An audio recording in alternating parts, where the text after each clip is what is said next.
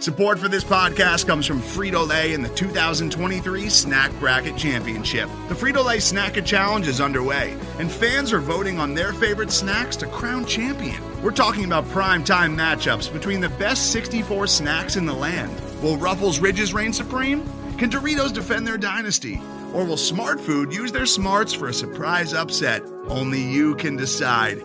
Get in on all the action for a chance to win up to $1,000 or a year's worth of snacks. Let your snacks be heard. Just go to fritolaysnacket.sbnation.com to vote and enter for a chance to win. No purchase necessary. Sweepstakes ends April 3rd, 2023. Void where prohibited. Year's worth of snacks awarded in the form of 52 coupons, each good for one bag of chips. See official rules at fritolaysnacket.sbnation.com.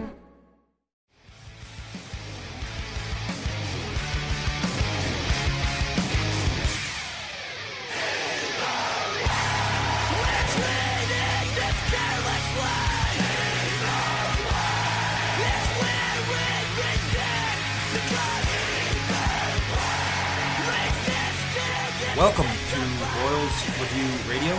Uh, we are the uh, Royals SB Nation series of blogs, obviously covering the Royals.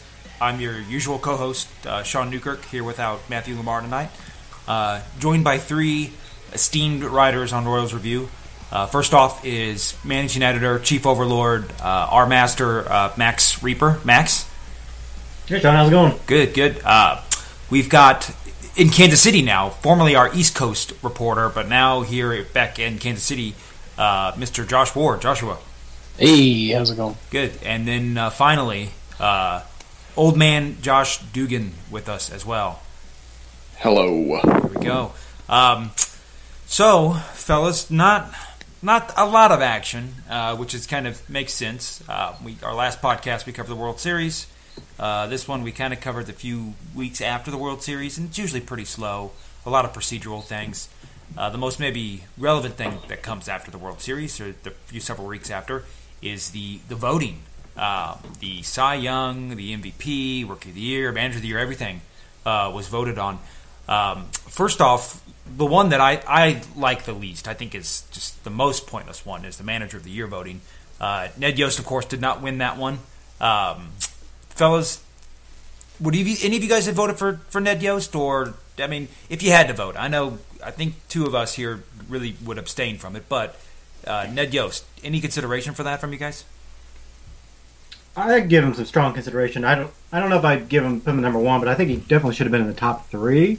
Uh, I mean, I think the, the manager of the year award. I mean, Tony Pena won it in 2003, which should tell you about how seriously we should take the, the award.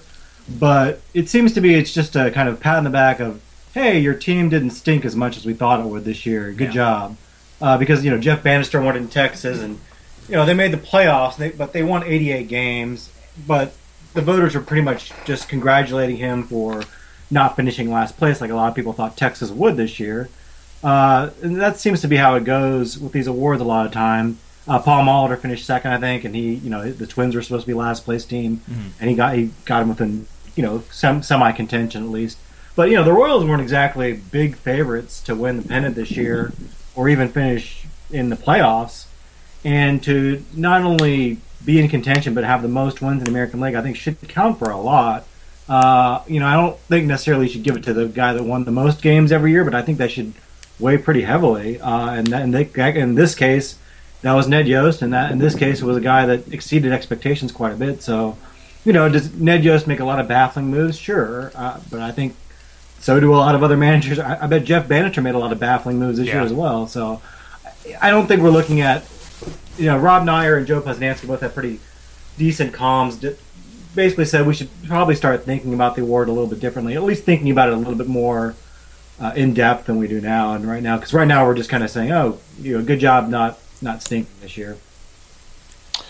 Yeah, and and to to go off of that, in the Posnanski article, he mentioned that uh, I think it was something along the lines of sixty percent of the time, the person who won Manager of the Year received zero votes the following year, which pretty much tells you kind of the uh, pointlessness, more or less, of the award when you can go from being presumably the best manager in the league one year, and then the following year you get no consideration whatsoever because it's almost entirely based on preseason expectation and team performance, which most people will tell you that managers have little to no influence on throughout the course of a season, or if they do, it's it's very marginal and particularly hard to measure. Um, so yeah, I mean, I I think Ned Yost should have won, um, but the fact that he didn't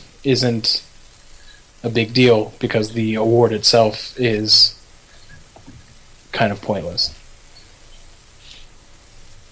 I might have voted for it too. I mean, the award doesn't mean anything, but I I didn't really see how.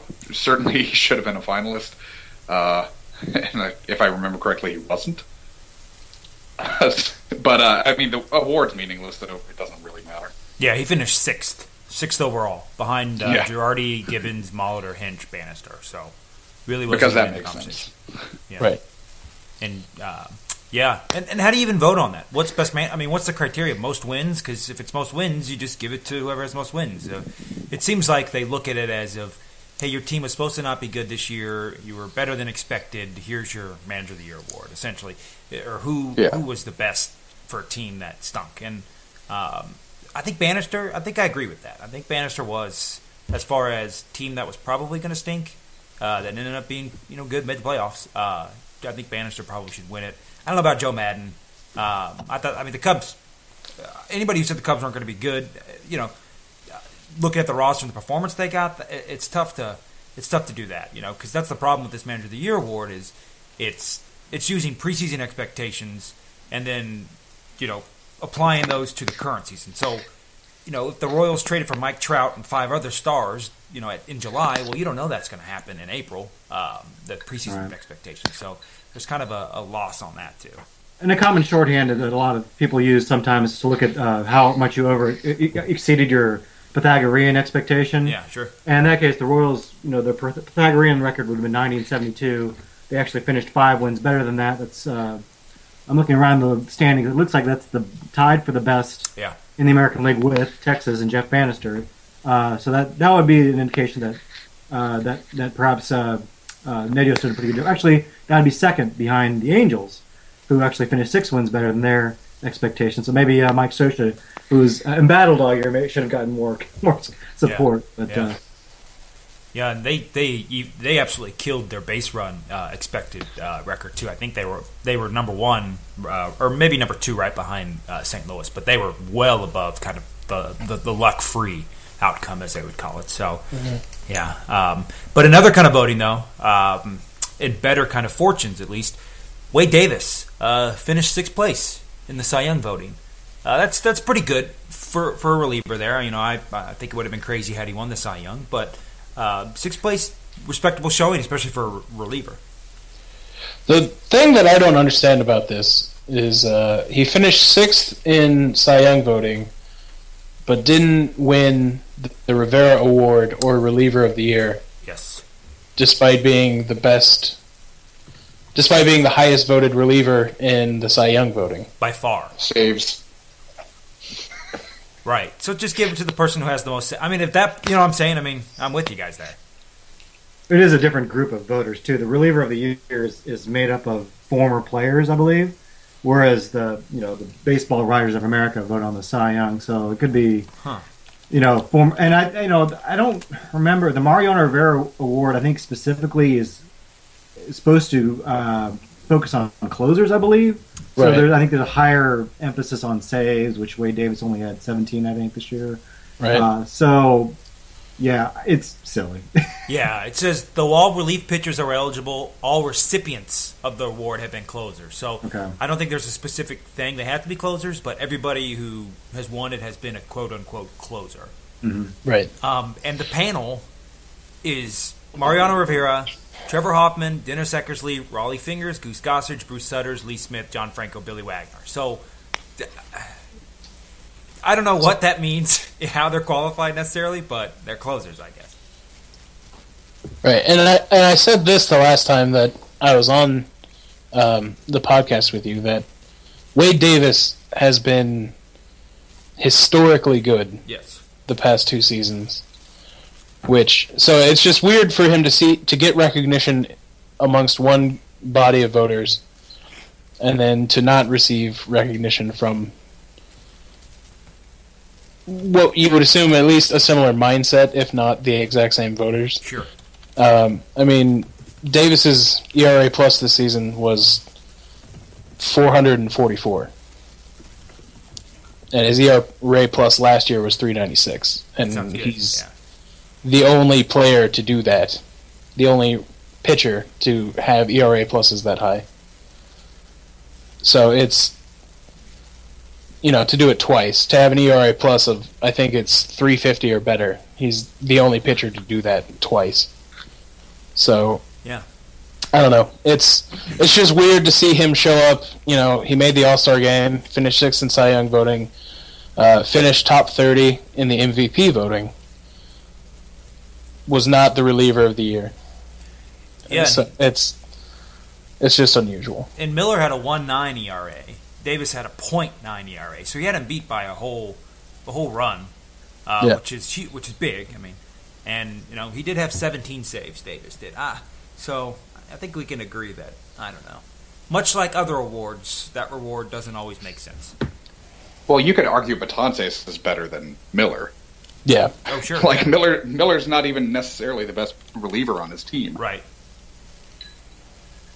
Yeah. So there's it's just another one of those cases of obvious I mean Miller pitches in New York. He's going to get the coverage.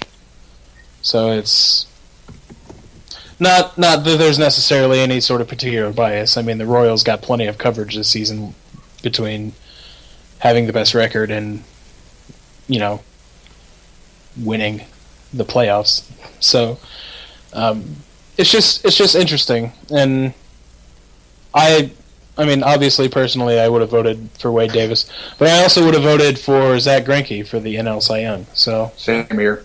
Yeah, I think I would have too. um, so yeah it's just interesting And uh, final award that a Royal, well, and uh, besides all the other Gold Gloves, um, Lorenzo Cain uh, got a third place finish in the AL MVP. That's what's the highest. What's the highest the Royal has finished recently? I can't think of anybody doing better than that. Did Zack Greinke get some MVP votes when, during his Cy Young season? the yeah, only but wasn't it like seventh or something? the only one I can remember is Alex Gordon finishing tenth I think it was two years ago Yeah, let's see. two or three years ago I, I know it's the highest finish by any Royal, like only top five finish since like 1985. yeah George Brett finished second. Uh, Gordon finished 12th a couple years ago. there you go Yeah, let's see. Doesn't look like anything. I'm just looking back here. Yeah, it looks like it's been a while, and that's pretty dang good. And um, you know, Trout i've actually got second place again. Uh, Josh Donaldson won it. If you guys had your preference, who's your winner for that one there, Donaldson or, or Trout? Trout I'd have gone I- Donaldson. I think I would have gone Trout, but I, I'm pretty cool either way. Yeah, I don't, I don't, I don't necessarily think there's a wrong answer between the two of them. Um, I just think that there's this weird.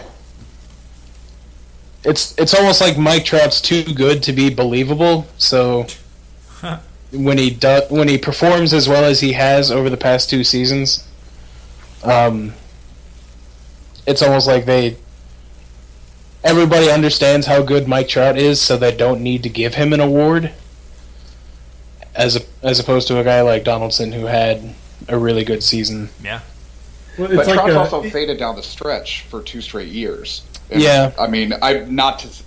Obviously, we're dealing with dumb sample size issues and whatever, but he has faded two straight years now, so it's Mhm. not exactly impossible to argue that like Trout's hurting himself by you know having putting up weak August and September. Right, and I mean there is obviously, and there's also team performance bias. Yeah. And well, the- and you've got WPA that favors that. I believe I maybe I'm going off the top of my head here, but I'm pretty sure WPA actually favors uh, Donaldson this year. Yeah, I think it did. let's look.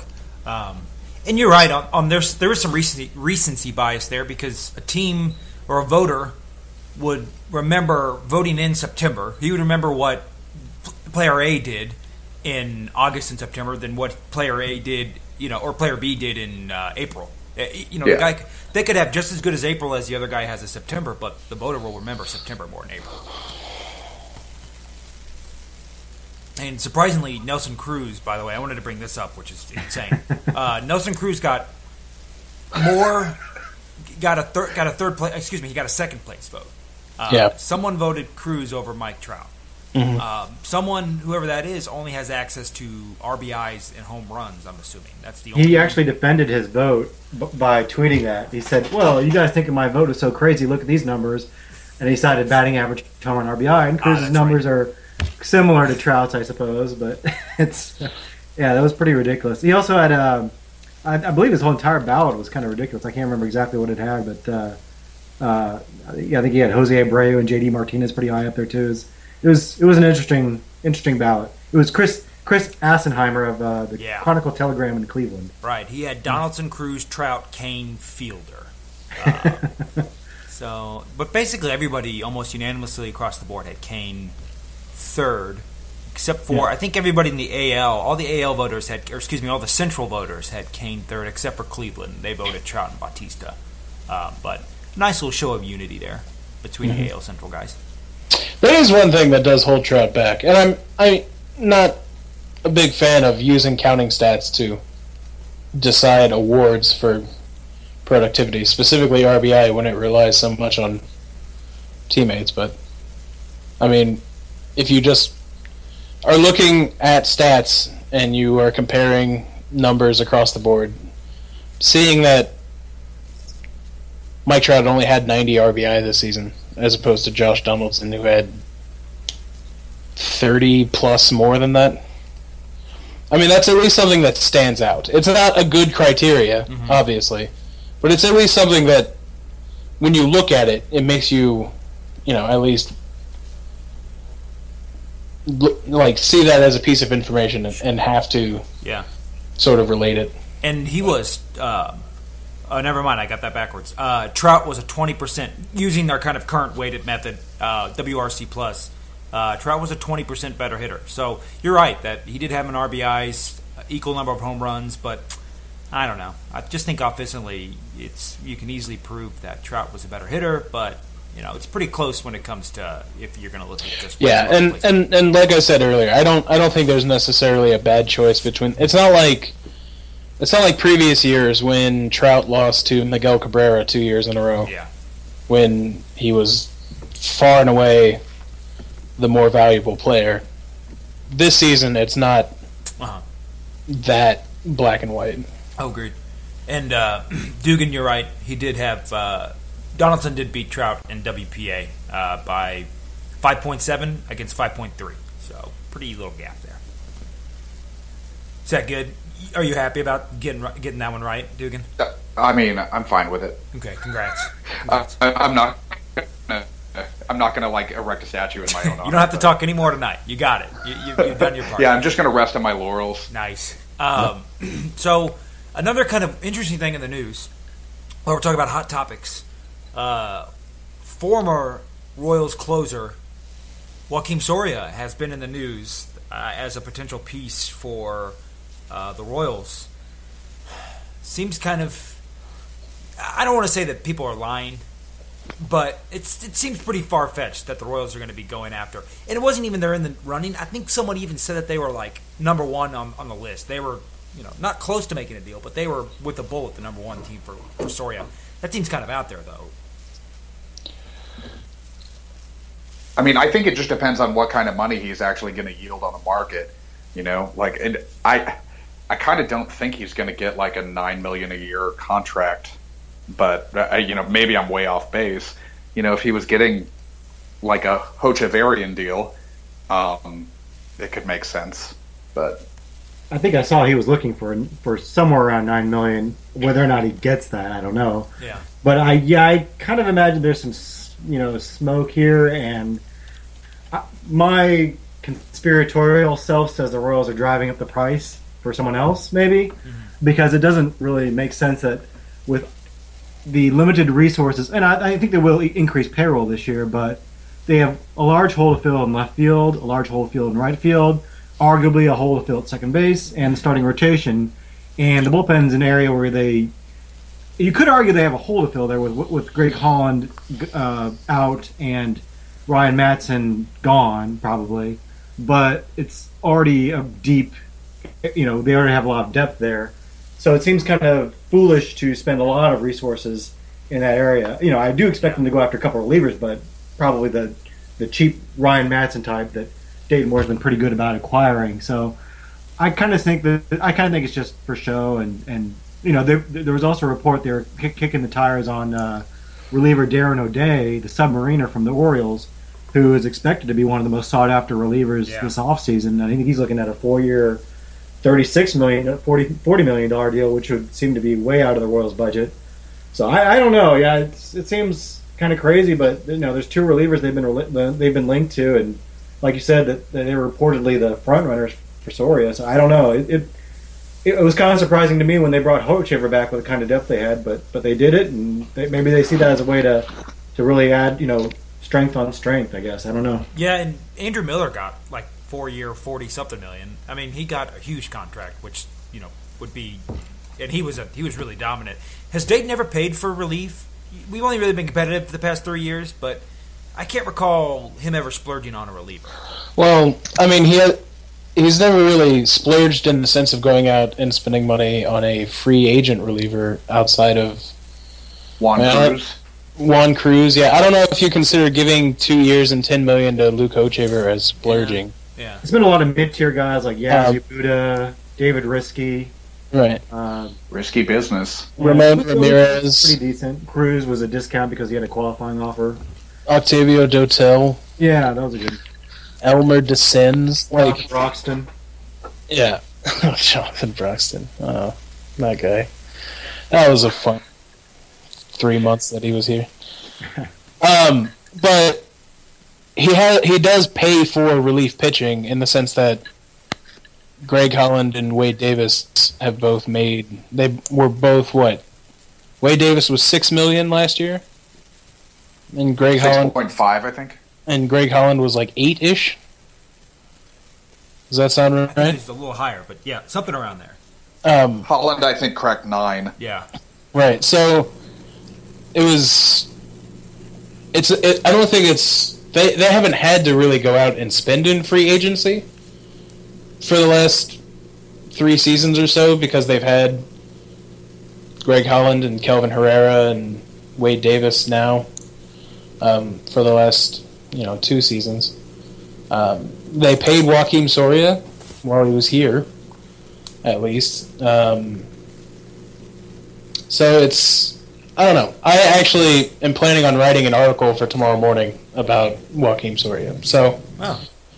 um, I'm in the bring him back camp if it doesn't cost a lot because I I do think that the Royals bullpen needs more help than um, we might think at first glance. Not only with Greg Holland being out, not only with Ryan Madson likely being gone, but um, Chris Young's probably not available. Uh, Franklin Morales, even if he's around, I don't think his performance is particularly repeatable.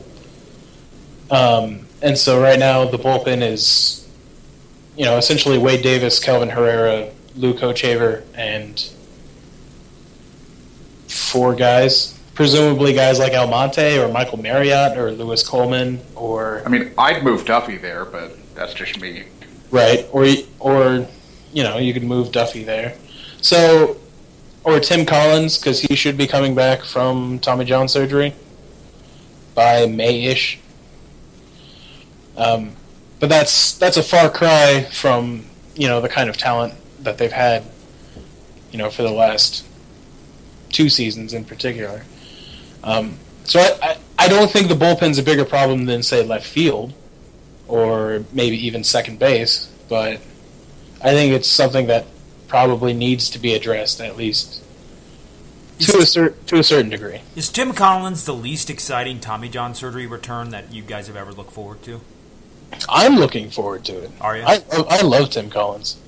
Um, I actually before he got hurt last year, I was working on a column uh, talking about how the Royals were uh, had been modifying his delivery ever since he was called up, um, and he went from this kind of real winding, uh, where he would twist away from the batter and hide the ball behind him before he came to the plate, to where it, became much more of a direct, kind of deliberate delivery, really similar to what Jeremy Affeldt uses actually. Um, and then he had Tommy John surgery, and I was like, oh, well, that's probably the reason why they had been changing his delivery over the last two seasons was to was because he was he was probably pitching with a with at least a partially torn UCL. Um, at least the season before that, and so and you can really see it kind of in his uh, statistics over the two years before he actually um, had surgery. So I actually think that he can be a very effective reliever. Um, I don't know. I don't know how short relief pitchers come back from Tommy John surgery, um, but I'm at least interested to see uh, his return and his recovery and see how it goes. How tall is Kris Medlen? I think I feel like Medlen's a similar. Well, obviously not, but Medlen's short. what five eleven, I think. Yeah, he's I was going to say Tim, Tim Collins is five six. Okay, yeah, Medlen's five ten according to Baseball Reference. So okay, I, I knew Medlen wasn't tall, but I figured And Collins is really yeah, not five six. No, he's not. he's really sm- he's really short. Mm, Uh, Probably He's more. five five five four. yeah, it says fi- BREF says five seven for Collins. I'm just He's- saying. Yeah, he's, He's- definitely he's definitely listed two inches taller than he is. yeah. He is not five seven. I've I'm five eight, and I've stood next to him, Nice. and he his, the top of his head is is probably right around my mid brow, if if not in my eye line. Like he's easily five five. Is he taller when he's in Jonathan Broxton's pants, or is he just normal sized? Well, he was wearing lifts then. Yeah. Everett Teaford. That's one of my favorite photos of all time. Uh, so, and I, go ahead, Josh. Well, and the only reason I bring up this this bullpen issue and why I think it is something that they should probably address to a certain degree is uh, it comes back to the competition window and the fact that 2016 is your last kind of full season to kind of put it all on the table, and then in 2017 it's kind of a see how it goes, and then by mid year you might be looking to trade guys Yeah. to get value, or even before. I'm actually would propose that they actually trade everybody before 2017 because that's maximizing value while also at least giving us one more year of competitive baseball before they rebuild. But Like like the It'd winter. accelerate the rebuild too. Yeah. yeah, You mean the winter of 2016? yeah, Okay. Be- between 16 and 17. Okay. So, That- so I, I, if if if I were kind of advising Dayton Moore, I would tell him that he has essentially one more season to spend money and you know kind of put it all out there, and then 2017 is when the rebuild starts. So that the winter before 2017, trade Hosmer, trade Moustakas, maybe try and re-sign one guy, but I don't see what the point would be. yeah. So Moustakas, Cain, Hosmer, uh, Herrera, even all those guys. Just uh, What move do you them. think the fans would say? Like, what do you think the do you, do you think the casual fan knows that, that these guys are gone, or do they still have that kind of glimmer in their eye that oh we're going to resign everybody? I don't think they. I don't think they do. Um, You don't think that they? Well, what do you mean? I, I think that the casual fan believes. Well, it probably goes one of two ways. One, they probably say, "Well, that's fine because we won the World Series and we were competitive, you know, for multiple seasons." Um, or two, they, regardless of what the Royals' payroll may have actually been over the previous three seasons, they probably just view it as David Glass being cheap. That's what I agree on that one. L- Look at the responses to Matthew Lamar's Alex Gordon article. I think that's kind of in the wheelhouse of what's to come in 2018 when gone. I think a lot of people are going to be like, "What happened to this team unity? What happened to the you know the the chemistry we had. Why why is Lorenzo King going for top dollar and elsewhere? And uh, Right. yeah, I think there's gonna be some. Why is David Glass being cheap? And why is why is baseball broken and we can't keep all these players? You know, keeping in mind that. It would probably, you know, if we kept all these players, it would probably we'd have a payroll in excess of 150 million dollars, most likely. But And Uh, they'd get bad really fast. yeah, and they'd, we'd, they'd be on the wrong side of 30, and yeah, we'd have a lot of bad contracts. Probably. Right. I mean, we can keep Hosmer and Moustakas and Cain. We just literally can't keep anybody else. Like, any relief pitching, any starting pitching, none of it. Because you're paying those, you'll be paying those three guys in excess of $20 million a year per player. And, and not only that, you just, you can't, like, build a team that way. It just doesn't function that way in reality. And, I mean, or even go back to the way St. Louis reacted to Albert Pujols leaving. Um, and the idea that St. Louis, that it wasn't St. Louis's fault for not paying Albert Pujols. Yeah, it's the player's fault for not taking just- less to it's stay. It's the player's fault for not taking for not taking less money to stay around. Um, so I don't know. I think in Kansas City we are more likely to put it on ownership because of the way Dave Glass ran the team for a decade, but it's. I if the message I would say to the casual fans is just kind of enjoy it while it's here because every team goes through a cycle of rebuilding, and Kansas City is more than likely 12 months away from it, and if not, then about 19 months away from it. Yeah, and the Braves are doing it kind of. And I thought the Braves were going to be good for several years. Uh, I mean, I guess they were. No, they had that. They make the playoffs.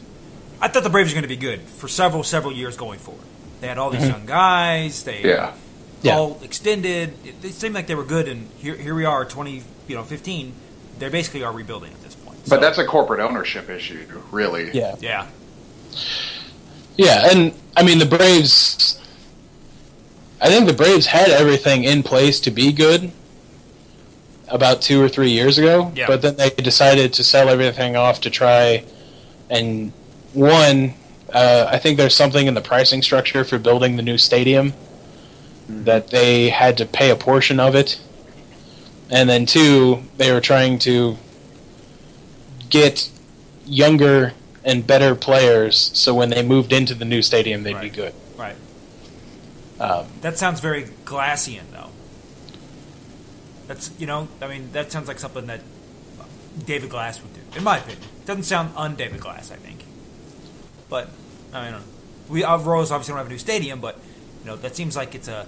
Do we put Jeffrey Loria? I feel like some plant fans put Jeff Loria and like David Glass on the same pedestal, but they're complete. I mean, we can all agree that David Glass, for all of his warts and all of his good, he's he, he's better than Jeff Loria, who's not an Yeah. owner, but you know, what I mean? he's not the full owner. But that's what I'm getting at, though. Well, Glass he's also not a totally shady fucker Yeah. like Jeffrey Loria is. And Glass, I mean- to his credit, has never just totally razed Yeah. the major league roster the way the Marlins have, or the, you know, the Braves have, or you know, the Astros did a couple years ago. And some people have criticized him for that because some people felt like the team needed a complete flush and a complete rebuild to properly develop a successful team. Uh, I, you know, obviously they didn't need to do quite that, but um, you know, I don't. At least he he he spent some money. It just arguably was on terrible free agents that weren't very good. I mean, he never tore a team down, but he also kind of just refused to build one for a while. I mean, I would. I Loria is still worse than David Glass. Don't get me wrong. I'm not saying that, but there's been a. I've been running into a lot of conversation lately about um, the team and how long it took Dayton Moore to build a winner and things like that, and I keep com- and everybody still says that it should have happened faster than it did. That Yeah. the fact that it took until 2014, 2015 for the team to be good um, is still a negative against Dayton Moore and David Glass in terms of how they built the team, and they point to contracts like Jose Guillen and Mike Jacobs and things like that. But I don't think it's on glass at all. I think he's been on the up and up. You know, since Moore came in, he's given Moore more or less everything he wanted. Right. So I don't think we can really blame Glass. No. But I also don't think we can. I also don't think we can blame David Dayton Moore at least for how long that it has taken because the Royals were starting essentially from a historically low point. Well, I mean, they had they had Greinke, Gordon, and Butler when he came in. They had an easily tradable piece in DeJesus. It, it, like I think it gets overblown. I mean, the farm system was not good, but it had two top twenty prospects. It just didn't have depth. And they weren't as bad as Jeff Luhnow when he took over the. I feel like the Astros were in just a shittier spot, just as shitty Oh yeah, spot. they're like the Phillies right now. yeah. Right, but I, I also think the rules help rebuilding more now than they did 10 years ago. Hmm. Yeah, I think I tend to agree with Josh Ward in that I think if you really are going to build a team to the ground up, that and you're building through the draft, it's going to take probably seven to eight years to for that to come to fruition. However, there's no reason why you can't be competitive in some of those years beforehand. And I think Dayton Moore was trying to win in 2009 whenever he got Yeah. it was again. It's just that he's his free agent evaluation is not the best. That's not his And strong pitcher point. dev.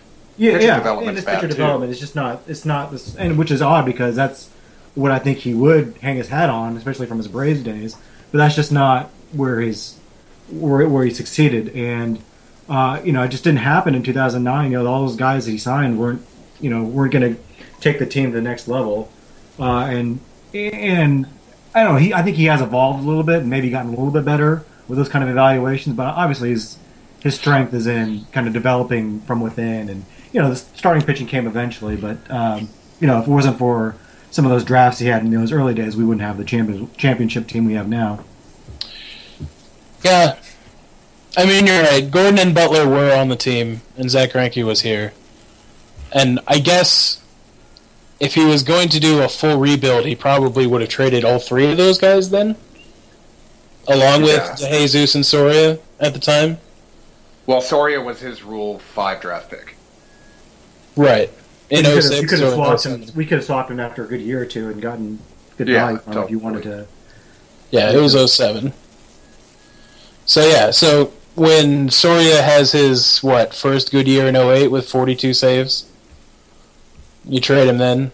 Well, I mean, he's still making league minimum, so I, I'd probably wait until he hits ARB. But yeah, I mean, you pretty much trade him as soon as as soon as it makes sense. All right, so at the end of 09, after Zack Greinke's Cy Young, Yeah. Yeah, just trade them both. He was only Tra- 25 years old at Okay. that time. That would have been a probably a decent return for. And people, uh, GMs used to pay for closers a lot heavier than they do now. So I, I'm with you there. I think it would have been great to swap them. yeah, and I I just point to the fact that the the third prospect on a team is usually not necessarily an Alex Gordon or a Billy Butler, but it's also usually not Chris Lubanski. And usually don't have guys like Justin Houston or Justin Huber like rounding out your top five. Yeah. I mean, well, Huber was a top hundred prospect at one point, wasn't he? Yeah, I think right when the Royals got him, and he kind of quickly dropped off after that. Uh, let me look. I feel like he made BA's top hundred list, We let's see. at the, like in the '90s. But You know what? He was a good call. He was uh, in 2003. He was the number 66th overall prospect, and then in 06 he was the 84. So he actually dropped off and then got back on the list a few years later. So yeah, he all right, dude. You guys got that one. Ju- Duggan, you're you're killing it tonight, man. I I just remember shit. So that all that to say that um, I I I do think that it took probably a little bit longer than it could have, um, but I don't I don't necessarily think it's unreasonable to say that it should have taken as long as it did. Like 2010, 2011, even 2012 probably should have been better than they I were. mean, the pitching development is really still the huge like c- like complete failure.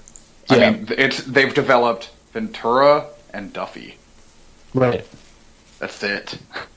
Yeah. like in ten years, right. I mean, out, outside of relief pitchers, yeah. Like in terms of the really valuable guys, the starters, the the players who can stick there. I mean, yeah, and it's still not it's still not great. I mean, Ventura's fifth last year was three point nine six. Yeah. Uh, and Duffy was relegated to the bullpen because he, Where he probably belongs. yeah. Uh, and then you know you traded Manaea, Cody Reed, who you know we're probably both going to be at least they'll, they'll probably both at least stick as starters, And I mean, Lamb was a number five, and Finnegan was right? whatever he is. Yeah. And then Aaron Brooks is you know whatever. So would you guys rather trade, pros, you know, pitching prospects, knowing that the Royals have, you know, generally poor development for them to for major league I- players? I do it every year in the sim. Yeah, you do. Yeah. Um, I I would rather the organization figure out why they can't develop starting pitching. Why I, I think, I I, think the would rather, I would rather figure out why when pitchers move from high A to double A, uh, their Ballpark. stats. Uh, It's or a ballpark. That's that's part of it, but it can't be the ballpark for everybody. No, You no, no. But that's why they look better in the first place than they actually are. The real Yeah. issue, I think, has always been that they try to square peg or force square pegs into round holes with their pitcher development. You know, they Right. have them. Yeah. They definitely early on used to force the spike curve on everybody. Uh, they wanted everyone to basically just, you know, what uh, four seam four seam curveball changeup. Right. Yeah, and I, and I think that's I think that's And you need to be more malleable. Like you Yeah. need to be more flexible with that. Yeah, I, and I think I mean they have an aversion to the slider Yes. because it causes Unless injury. they're a reliever. unless they're a reliever, and then they want you throwing basically nothing but sliders and cutters. Yeah. Well, not cutters. I mean, cutters they they don't want Hochevar to throw it until he's already had Tommy John surgery, or unless he at least until he's in the bullpen. Because when he was a starter, they didn't want him throwing it. Right, but he throws it now. Yeah, he throws it now. So I, And I, we- don't I know think where the loosened change up came from. bit. It was probably Shields, but And Wade Davis didn't throw a cutter as a starter, but he does in the bullpen. yeah. yeah, I think they've loosened up a lot on that because Eiland used to be very much anti-cutter, and they, I think they loosened up on that. I, I thought I had heard they loosened up a little bit on the minor league repertoire as well, letting guys throw a little bit more what they're comfortable throwing. And I think they asked guys to emphasize things, but I don't think there's, Wasn't there's there also doctrinaire. sorry? I don't think yeah, I don't think there's dogmatics as they used to be. I mean, of course, then they used to be really anti long toss, and now they, they have Yes. a couple guys doing long toss now. That's what the big uh, kerfuffle about uh, Mike Montgomery was all about. Was long toss. Yeah. That's also why I mean that's why Trevor Bauer went on record saying he didn't want the Royals to draft him. Yeah. So that's kind of where that whole thing started. And I mean, wasn't there also something just from this last season that they didn't want Ventura throwing a cutter anymore? Like, I, I'm pretty sure there was. No, either- I, I mean he started. He increased his cutter usage, didn't he? As the season went on. I mean, I remember when I was at that Houston game Yeah. when he actually introduced it for the first time. right, and uh, that's what- 2014. That's what I mean. I think to start this year, they wanted him to throw less cutters, and then they realized that he couldn't not throw a cutter and be effective. Yeah, because he needed a different look with his fastball. Yeah, and then they started reintroducing it back into his repertoire. So they're still kind of, I don't know. I, I, but to get back more to the kind of the the prospect angle of it, I would rather them figure out their development system than feel like, well, we can't develop them, so we might as well just trade them. Because that's not a well, long. yeah, it's yeah. not a I long. mean, I just trade them because I know it's the Royals developing these guys, and I'm not really worried about what's going to happen in the sim. So, yeah, And so, I mean, a guy like Kyle Zimmer is. I mean, he's ready, right? Like, if he's healthy, yeah. does anybody think that he needs. No, if, if he can if he can throw five innings, I think he should be in the majors. But he hasn't Yeah. shown that he can do that. Right. And and they were talking about they're at least going to give him a look in spring training. I'm pretty sure there was a, a McCullough or a Flanagan article about that recently. So there's that, at least. Uh, I don't know. It's it's also just the fact that I mean, pitching prospects more so than hitters are just volatile. Yeah. Just to bottom. Speaking They shouldn't, but they shouldn't be this volatile. Like, you shouldn't have, you know, Dwyer, Montgomery, and Lamb disappearing for years, and then have Duffy flame out, and then Ventura's kind of middling right now. As far as repertoire, especially. Right, considering his you know talent, um, and then the fact that you just you don't have you don't have a single guy who has come up from the minor leagues and has been a back of the rotation guy to just throw 200 innings with a 4.4 ERA. Like they haven't even developed that guy. They don't have any of the well, I guess technically Ventura is that guy, but they don't have any of those. I mean, John Lamb, I guess, was kind of looking to be that guy, but they don't. They don't have anybody in their system that's just kind of like a, I don't know, like a Mike Pelfrey kind of guy who's just like. He's probably going to knock around to six or seven teams by the time his career is over, but he's going to throw, you know, a bunch of innings and be somewhere between average and not horrible. well, that's because Dayton Moore gives those kind of pitchers four-year deals at ten million per year.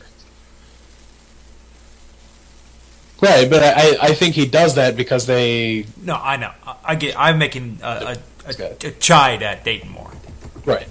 He rather than pay that kind of guy, which should be readily, you know, abundant, uh, the minimum, you know, salary, he goes out and overspends on it. So that's that's the deficiency. That's what he's got to make up for, essentially. You know, because he can't develop that, he's got to go do that. And there is there is something to the fact that when Dayton Moore came along, 06, 07, 08 was.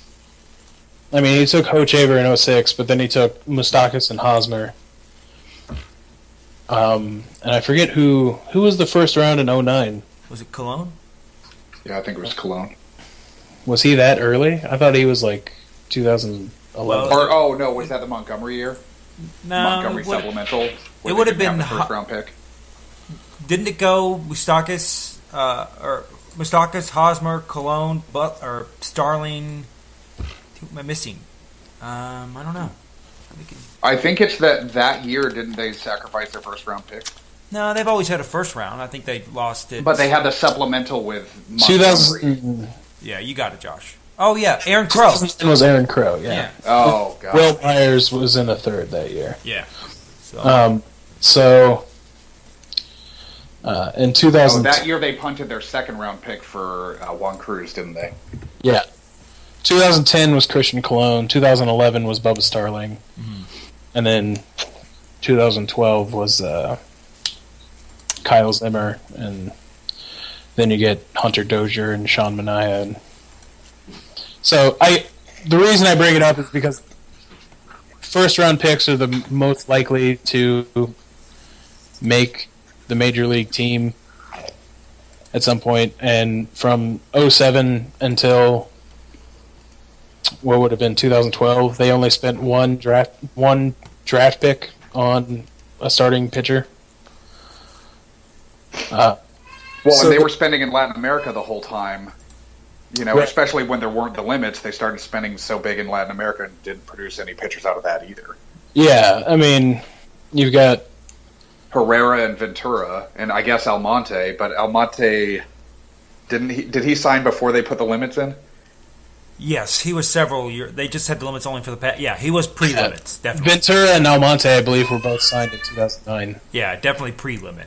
The first limit was like Elier Hernandez. I think was the first year they had a limit on that. Yeah, but- No, Like Elier. Hernandez was after was before the limits So because he then- signed for one point five or something. yeah Or He signed- 3.1. he signed as a Ah. 16 year old Yeah, that's right. So maybe it was Mon. Well, Mondesi was like 09 too. I think. Huh. Mondesi and Elier Hernandez were the same year. Yeah. So who could that have been? I don't know. Anyways. They've been either 08 or 2010, but yeah, I mean Yambati, Sugar Ray Marimon, hmm. Noel Arguelles, for God's sake, like A lot of money in him. Yeah. Yeah. So there's a long multi-year history of the Royals trying to acquire pitching and not really being able and to get Develop it. it. Yeah. How much did a, did Noel there get? Did he get Six seven and a point half? eight mil. He got Yeah, seven. he got, he got almost seven. It was Okay. six point five or six point eight. I, th- I was thinking he got uh, yeah six point nine in 2010. Okay, I was thinking because it's kind of funny that the two And his the- his velocity went down by like two miles an hour. But he signed as a 21 year old, didn't he? uh, 19. Okay. Yeah. So the two highest bonuses in Royals history are Noel Arguelles and Bubba Starling. That's not the most efficient way to spend money. No. Um, and as we move on here, uh, I, I wanted to pour one out for all of our. We're talking about pitching prospect bust. I really wanted to pour one out for all of our kind of fallen homies here. Um, I'm going to give you some guys' names. Daniel Cortes. Do you remember him? Oh yeah. Yeah, he was traded for Yuniesky Betancourt. Yep. One Carlos. well, and he was wasn't he a character issue guy? Yeah, there was a picture. Wasn't he of him on suspended uh, from the team? I don't know. I, he's actually uh, he's like a, an industrial engineer now. Well, and he he threw Dayton Moore under the bus and said he was so glad to get out of town. Ah. Yeah. These guys are all formerly like top five Royals prospects. Uh, Daniel Cortes, Carlos Rosa, oh yeah, Tim Melville, yeah. Dan Oh, yeah. Gutierrez. Mhm. Uh, let's see. Just going back through history. Oh, Billy Buckner. Can't forget about Buckner. Right or uh, Julio Pimentel. Wasn't right. Buckner the first Roy, first Dayton Moore draftee to make a major league start? Uh, jeez. that sounds about right. That could be a stat. I feel like. Was Ryan Buckvich? Was was that pre Dayton? Uh, I I don't know. Dayton, yeah.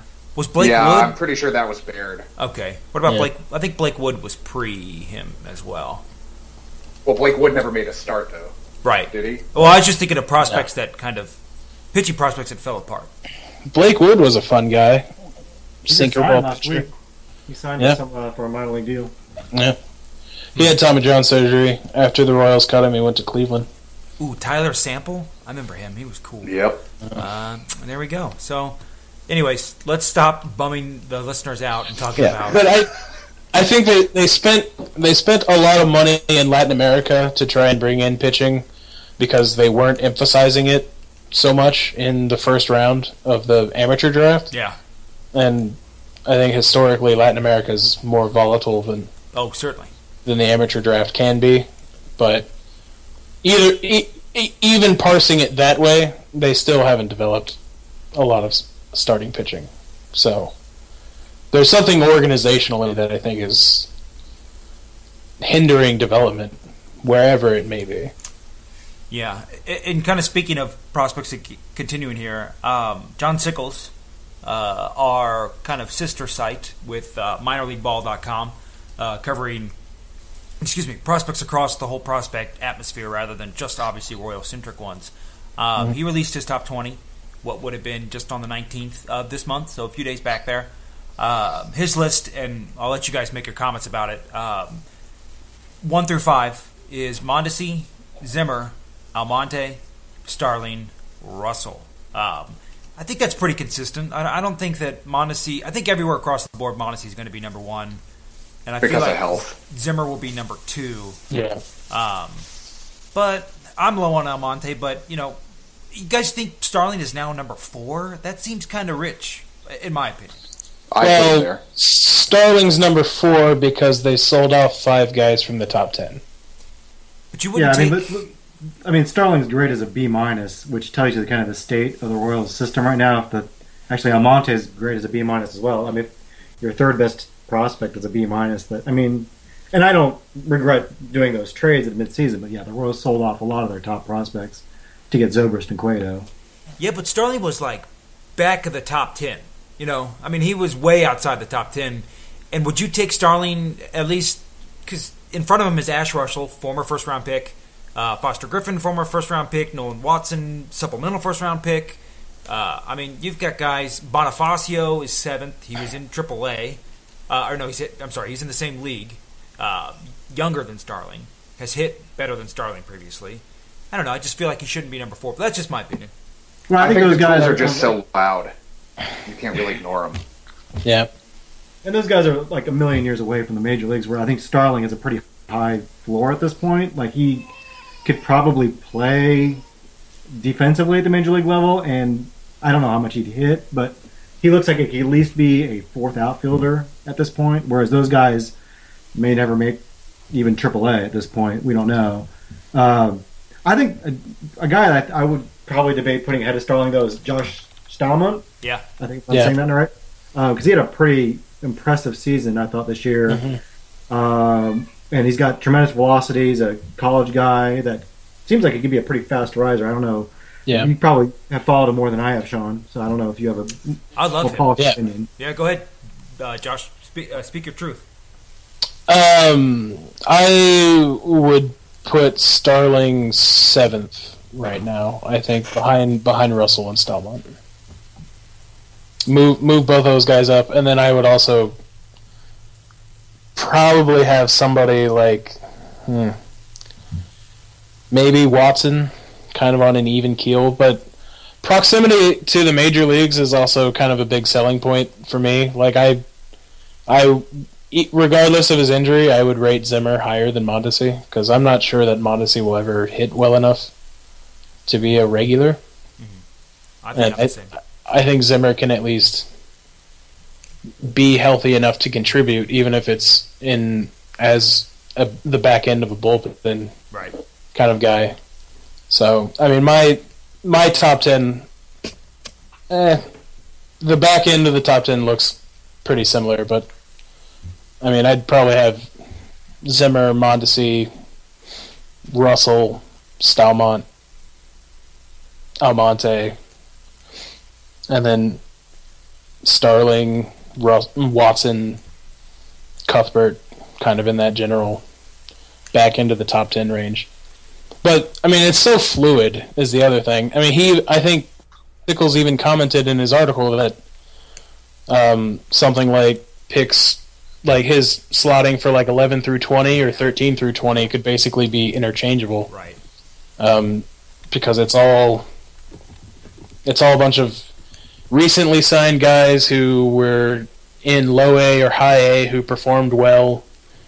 Um, but the system itself is just so kind of gutted right now because of all the draft picks that got traded away. You know what I thought was interesting though is that completely off the list was Chase Vallot. Um, and I'm a I'm a pretty Yeah. big fan of Chase Yeah. Vallot myself, but yeah, and and Ryan O'Hearn Yeah. kind of being off the list, but um, Didn't he? Did he admit that that was an omission, or, or don't? Yeah, he said that was an omission in the in the comments, I believe. did he? Because he's got other grades C plus, which would fall outside of the top twenty. He's got Vallot right on there. well, think I mean, may have Well, said Not not Chase. Uh, the last nine guys on the list are all C pluses. So All right, I mean that's I, but I, even then, No, I agree. He should have been. Probably should have been in the top twenty. I think. Yeah, I think he's a top ten for me. But Uh, how about Hunter Dozier not even making the top twenty at this point? yeah, that's pretty rough, huh? yeah, I don't. Is there? I mean, how old is he now? You know what? He's 23, I think. I, I wouldn't take him. I would take Hunter Dozier over basically any low Latin American guy like Alfredo uh, Maldonado. Uh, I, I'm not even trying. Amelani Fuka Fuko Fuko. Amalani Fuka. Yeah. Yeah. Uh, like him, Anderson Miller was just drafted. I think John has him as 15th. I would take Dozier over a guy who, you know, was like a, what is he, a third or fourth rounder, third rounder that's in rookie ball. I I would take Dozier just at least just defensively. Dozier's good enough that you could probably put him at third. Well, and but another the swing totally fell apart, right? yeah, it's yeah. He's going to repeat, I guess, Double A next year. Is that? Yeah, he'll probably. expect? I'd imagine he'll he'll hit double A again. The one the one that actually surprised me the most was probably Brett Eibner being Yeah. out of the top twenty. Well, he, he Well, he's a twenty-seven in a non-prospect now, isn't he? Isn't he too old? No, I don't know if John. No, because I think John was going to put um, Jose Martinez on the list, and Jose Martinez is just as old as Eibner. Yeah, I thought he's he got didn't he's got Eibner as others others of note. So Eibner's kind of in consideration. He didn't have Yes. Balbino Fuenmayor on there either. So Yeah. Hmm. All right. Maybe he does. Maybe he thought he was too old, but I don't know, maybe he doesn't have minor league free agents on it because those both of those guys were signed as minor league free Yeah. agents. So Eibner has been in the system for a while. I wouldn't put Eibner wouldn't be in my top twenty if you know when I do it here anyway. So that's just my opinion. It sounds like somebody disagrees. I mean, I, I, I disagree, but I just it's because I I give weight to proximity. Yeah, I think there's something to be said for the guys that do well in AAA that aren't like 35 years old. I mean, he's Eibner's old, but he's not super old like Yeah. you know uh, some of the other guys have been just hanging out in the Pacific League for. And he's a non-traditional outfielder. You know, Yeah, and he's had it's some not like injury he committed to it early. Yeah. Yeah. So I I I I'm a little higher in Eibner than than saying that he's like a non prospect. Yeah, but what good is being in AAA if, if you're not going to? I don't think he's going to contribute anything at the major league level. So he could be But you can say that for a lot of guys on the, on the list. no sure, Okay. but but I mean, I think everybody that I would put on my top twenty at least has a chance of contributing Eh, more so than Brett Eibner, in my opinion. But I'm just low on Eibner. I mean, that's just my opinion. I mean, I think Eibner could contribute on another team. Yeah, I just don't think he has a spot. Not in on a contender. No, but- I mean, I, and I mean on a in a vacuum on any team. If he was given 600 plate appearances as uh, a right fielder, I think he's going to put up a replacement level season. That's my opinion. Yeah, I can see that, but I think that's uh, that's probably true of a lot of guys on. I mean, that's probably better than a lot of guys on this list. Though I think if you're if, if you're a AAA guy that can be replacement level, that's I mean, Well, but I think I, th- I that is think the value. I think. I think what Shaun is saying is that Brett Eibner at max Yes. le- talent level Right. is replacement level, whereas other guys on the list, like I don't know, like Alec Mills or Marten Gasparini, have actually have potential to be Sure. positive value Yeah, but yeah, that's but that's kind of the. I mean, a lot of these guys. There's the, there's kind of the upside versus the the high the floor. Whereas you know Eibner's floor I think is a little, much, way higher than a lot of these guys, but you know obviously his ceiling is, is much lower. So it's I Yeah. think I think John has to deal with that Yeah. with with his Right. list Yeah, with sure. all these guys. And obviously he sides with you, Shaun. I don't think he thinks that highly of Eibner. So Well, and I, I think that Eibner over 600 PAs is a more valuable player than Paulo Orlando. Eh, all right. I could see that. I mean, I'm not gonna won't argue with that. I think they're I both the same player. I don't think Paulo Orlando over 600 plate appearances No. Be able to make contact efficiently. But. I mean, Orlando's defense would be better than Eibner's, wouldn't it? I think Eibner's Eibner's supposed to be pretty good defense. Eibner's, yeah, he's gotten pretty good marks for pretty good scouting reports on his defense. Got a so- better arm, but I would not- say, than Orlando. Maybe not as speedy. I feel like Or- I feel like Orlando's a little speedier than Yeah. Eibner, but Orlando has the ability to play center field. yeah, Yeah. Yeah, and I don't think Eibner does at the major league level. no, I wouldn't expect Yeah. to. Yeah. but uh, but I, I I don't know. I I think Eibner's hitting would probably at least balance out, if not overtake Orlando's defensive upgrade. Because I also think Orlando's power spike from last season is a mirage.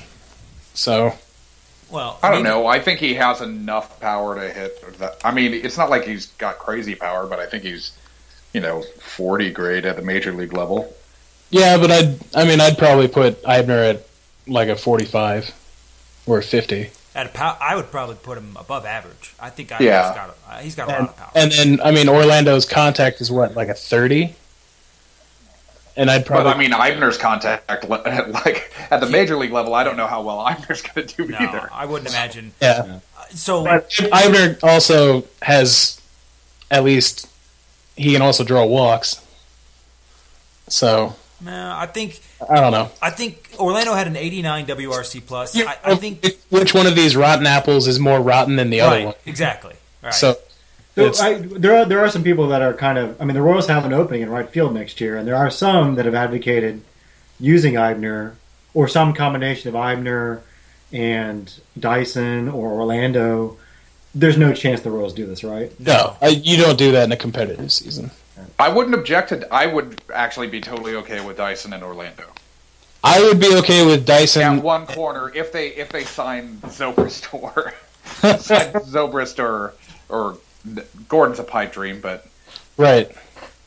If if yeah, if Zobrist or Gordon are on the team, I'm totally okay with Dyson platooning with a right-handed batter that's better than Paulo Orlando. which so is, they're not Brett Eibner. yeah, which is a lot of batters that are better. Than, better I don't I don't think you can reliably count on Eibner to be good enough. If that makes sense. Right, and he would be even be he would be the short side of the platoon as well, and even then I wouldn't wouldn't want to take the chance on he or Orlando. I'd or Orlando. I'd rather bring somebody in. Yeah. You know, I'd rather spend the three four million bucks and bring someone in than Right. rely You on should be that. able to do that. You think? Yeah. Okay, so it's just a Johnny Gomes type who, yeah, you know, um, kind of final prospect note: uh, the Rule Five uh, draft is next month. I think it's a little less than a month away. Um, and the Royals had to make some decisions. They think they had, I want to say they had four slots, five slots open. Um, I think they might be full up at this point, but uh, they they had a few spots. They made their decisions. Um, they ultimately protected Starling, Bubba Starling, Kyle Zimmer. Um, was it Alec Mills or Matt Strahm? Whom I forget who. they Both, actually- both of them. Was it both? Yep. both of them. All right, and then Ray Fuentes, right? No, Yeah. He's already on Eibner. Eibner's the other guy. Yeah. Okay, so they had six uh, spots. oh no, and Ramon Torres. Oh, Ramon Torres. Yep. Yes. Starling, Torres, Eibner, Zimmer, Strahm. and they Okay. and Strahm, and and they designated Mariot. Cool. So that's all makes sense. I would have liked to seen um, Brooks Pounders maybe taken over, um, probably Strahm. I don't know. I kind of like Strahm, but I don't know. I kind of like Brooks Pounders because he got a little more heat. Uh, but either way, it doesn't sound like we're going to be missing anybody who was unprotected. Like nobody's going to take Fuenmayor. No one's probably going to be taking uh, Binford or Sam Selman or even Elier Hernandez. Uh, it sounds like. you know, Does anybody want Brooks Pounders? I think somebody would. I like. He I, might go, but I I don't don't think he's gonna. I don't think he's gonna be missed. Yeah. Yeah.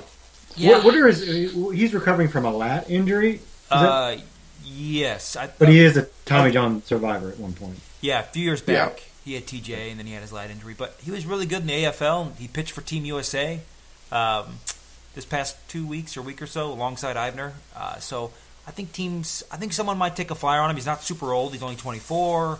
He's got kind of mid 90s fastball. I, I don't know. It's Jonathan not- uh, Mayo had Sam Selman as a top ten yeah, uh, potential draft pick. I mean, what right, I will say, like a lot of these pre, you know, top ten right, draft picks are usually just throwing darts at the wall. yeah. But uh, Fuenmayor is not uh, Rule Five eligible, is he? I don't think so. Yeah, he was. Because wasn't he a minor league free agent from independent ball? I think he was still rule- he was still Rule Five And I eligible. think he's actually signed this year to another minor league free agent deal. I, I think as long as you uh, Uh, four years out of uh, being drafted, yeah. Yeah, no, yeah, he uh, he signed in 07 with the Blue Jays, so he has too many years. yeah. So he's Rule Five eligible. Jeffrey Flanagan seemed to indicate he was eligible. So Yeah, and I Yeah. think it comes down to because he wasn't a free agent. He wasn't a he wasn't a minor league free agent. He was just cut by his team. So like, you know, if they Well, minor league free agents are eligible. You can be signed as a minor league free agent and be eligible for the Rule Five draft. yeah, Oh, it's oh, it's it's um, it's like six years from when you sign your Yeah. first deal, or five years from when you're drafted, right, but if you're a minor league free agent based after on age. yeah, but like after six years though, I mean, if you're a 30 year old minor league free agent, are you still eligible for Rule Five if you're not on the 40 man? Yeah, uh, there's Yeah. been Mike Mordecai was drafted as a like 38 year old Really? veteran infielder once. Hmm. Yeah, there's Yeah. been some old guys taken before. I was thinking it was like arbitration, where you know you can't go through arbitration until after you're you know you've had three years and then you're a free agent. You can never go through it again. But okay, huh. But back to the point. Nobody's going to take Fuenmayor. We're pretty positive. of this. Nobody will take a guy who's injured, won't be back until I don't know June. Yeah, Uh, he's he's good to be protected, which is kind of nice. Kind of worked out because the Royals didn't have to add him. He kind of saved us from adding him essentially by getting injured. Bless his heart. yeah, Yeah, I think anyone that's worried about us losing any of these players have to realize that if another team wants them, they have to carry them Yeah. on the roster all year, which no Yeah. team wants to do if a guy's not really ready for the big leagues. I mean, we've done this a couple times when we were bad. You know, we to carry a, you know, ooh, Joakim Soria is kind of the exception to the rule, but usually it's a pretty crummy player like uh, Adcock. Nate, Nate Adcock. Yeah, he comes Yeah. to mind. Nate, You know, it's a guy that's not not very good that you only you can only put out there when you're getting blown out, and you, most teams can't afford to carry a guy like that these these days. Yeah, no one's going to take Selman, or if they are going to take Selman, we'll be okay. Selman, uh, at this point, if, if he was even a middle reliever, it'd be great. Um, Yeah.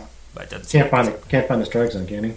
No, No. uh, not with a map, not with a Garmin GPS. Uh, okay, Slipping back, uh, Edgar Osuna was a Royals pick, I believe. I, don't didn't even remember that. him. yeah. Uh, Jose Lugo, but he was traded yeah, to I think Seattle. we traded him immediately. Yeah, to Seattle.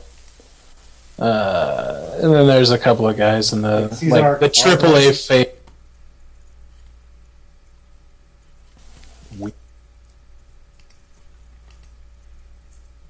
Successful after Joakim Soria, Cesar Cabral, who was traded to the Yankees immediately. But uh, it- and what was I going to say? I just lost my train of thought. Uh, so yeah, so I think we're pretty much good on that. I, I don't, I can't imagine that the Royals they they protected who they need to protect, but um, I, I really think that Zimmer needs to get a shot at some point this year, um, in some capacity. You know, I know some of you guys I think are fans. I feel like Josh Duggan, you are a fan of this of kind of the bullets in the arm. You know, kind of like Oh hey, yeah, yeah. I'm very pro Zimmer. I think he just needs to, like, whatever. Just if he's healthy, he should start the year in the majors. right, right. I mean, we obviously the Royals don't need to be concerned with Zimmer and uh, and hitting arbitration too early. Yeah. like, Yeah. I I don't think his arm's going to hold out that much anyway. So you Six may as well get the value out of it you can. Right. And you know, Glass. If someone did take one of these Rule Five, guy, Rule Five guys, you know, they're just making David Glass richer because they have to pay him fifty thousand. You know, it's just uh, the rich get richer, right? Cheap David Glass, just selling guys off to make money. Yep, we know him. Um, okay, so before we get into the final topic, Max, I'm guessing you saw this. What's up with what the hell is Eric Hosmer on this uh, cryogenically frozen thing? Did you see that? Yeah, I think he's taking his uh, social media page to kind of uh, hawk products now. Uh, he has he was selling some T-shirt the other day, uh, which you know how awful. They probably sounds. contacted us about that, so like the yeah, Royals no, would exactly. yeah. Should far be it for me to criticize him for hawking T-shirts, but uh, yeah, I guess he has some cryogenic company that uh, he's. And I someone someone mentioned in the comments that uh, that uh, some other athletes have done this too. But Well, Ted Like some- yeah, it's, it's basically some chamber. and It looks like he's in the Matrix or something. But it's Yeah. some chamber where you immerse your body in, I guess, cold air or nit- uh, Yeah. liquid nitrogen. I don't know what it. I don't know exactly what it does. But There's a huge nitrogen tank just right next to yeah, him. That's a- sounds I don't know if really he's frozen or or what, but Huh. All right. I bet. I, didn't, I don't know what's up. oh, is this the uh, the flash freezing therapy thing? yeah, it's You know like what cryp- cryptotherapy or cryotherapy. Yeah, yeah. yeah. I Basically, think it's cryo. I don't think I don't think Crypto's in this. Crypto's dead, I think. So I don't think it's that. Yeah. Um, basically, you stand in a chamber, and then they, for like Yeah. a millisecond, blast you with like liquid nitrogen, I think Yeah, it's it's- longer than that. and it's supposed to like rejuvenate. Huh. Is it is it as effective as the fighting necklaces they were? No, no, not at all. Can't be.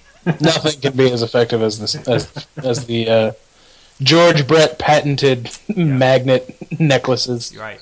The Brett That- brothers will sell you all of that. Do everything except keep you out of slumps. Apparently, So Are we sure this isn't all just a like just a ruse to get all these athletes uh, sperm to breed super athletes?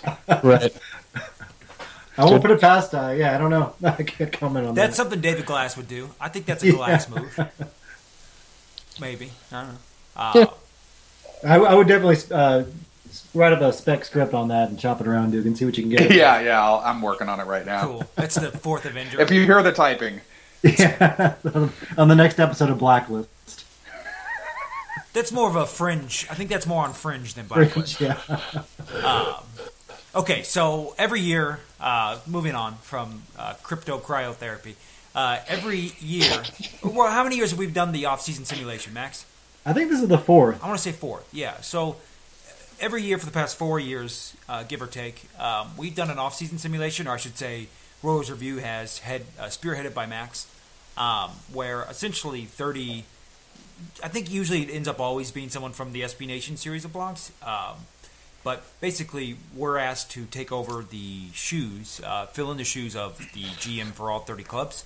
Um, our own Josh Duggan usually does the Royals. Um, Every time. every time. Uh, results have been uh, outstanding every time with him too. Um, Well, 2016, the, the jury's still out on 2016. I have to Yeah. actually Well, compare those rosters. Or 2015. Yeah. Uh, I have to compare those rosters. I'm sure I didn't do. I'm sure Shadow Royals did not win the World Series. yeah, and I think you traded away Yordano Ventura one year for uh, somebody. Uh, I did that. Yeah. but yeah, it's okay. way back. We won't. Yeah, and so this is essentially what we do. Is yeah, we basically thirty people. They all make moves, make signings, trades, um, non-tenders, everything you could want out of a GM, and basically tries to see who could put together uh, the main team. Uh, Max, uh, he is usually the basically the agent, the commissioner. He's everything other than the GM. Um, Max, tell us a little bit kind of what's your favorite thing about it, maybe the big stresses of it, kind of, or even some little anecdotes you might have had uh, going on this year. Yeah, it's something I kind of look forward to every year, and it's it's just a cool exercise. I, I think it started four years ago because um, Dave Cameron, the, the talented writer at Fangraphs, every year he'd write his off season. Here's what the Mariners should do. He's a big Mariners fan, and every year it'd be like, you know, he's a really smart guy, but it'd be these ridiculous fanboy trades of, hey, let's acquire Joey Votto for like four Mariner scrubs, and I was like, well, everyone, you know, when they're thinking about what their team should do, overvalues their own players and undervalues, you know, other teams' players.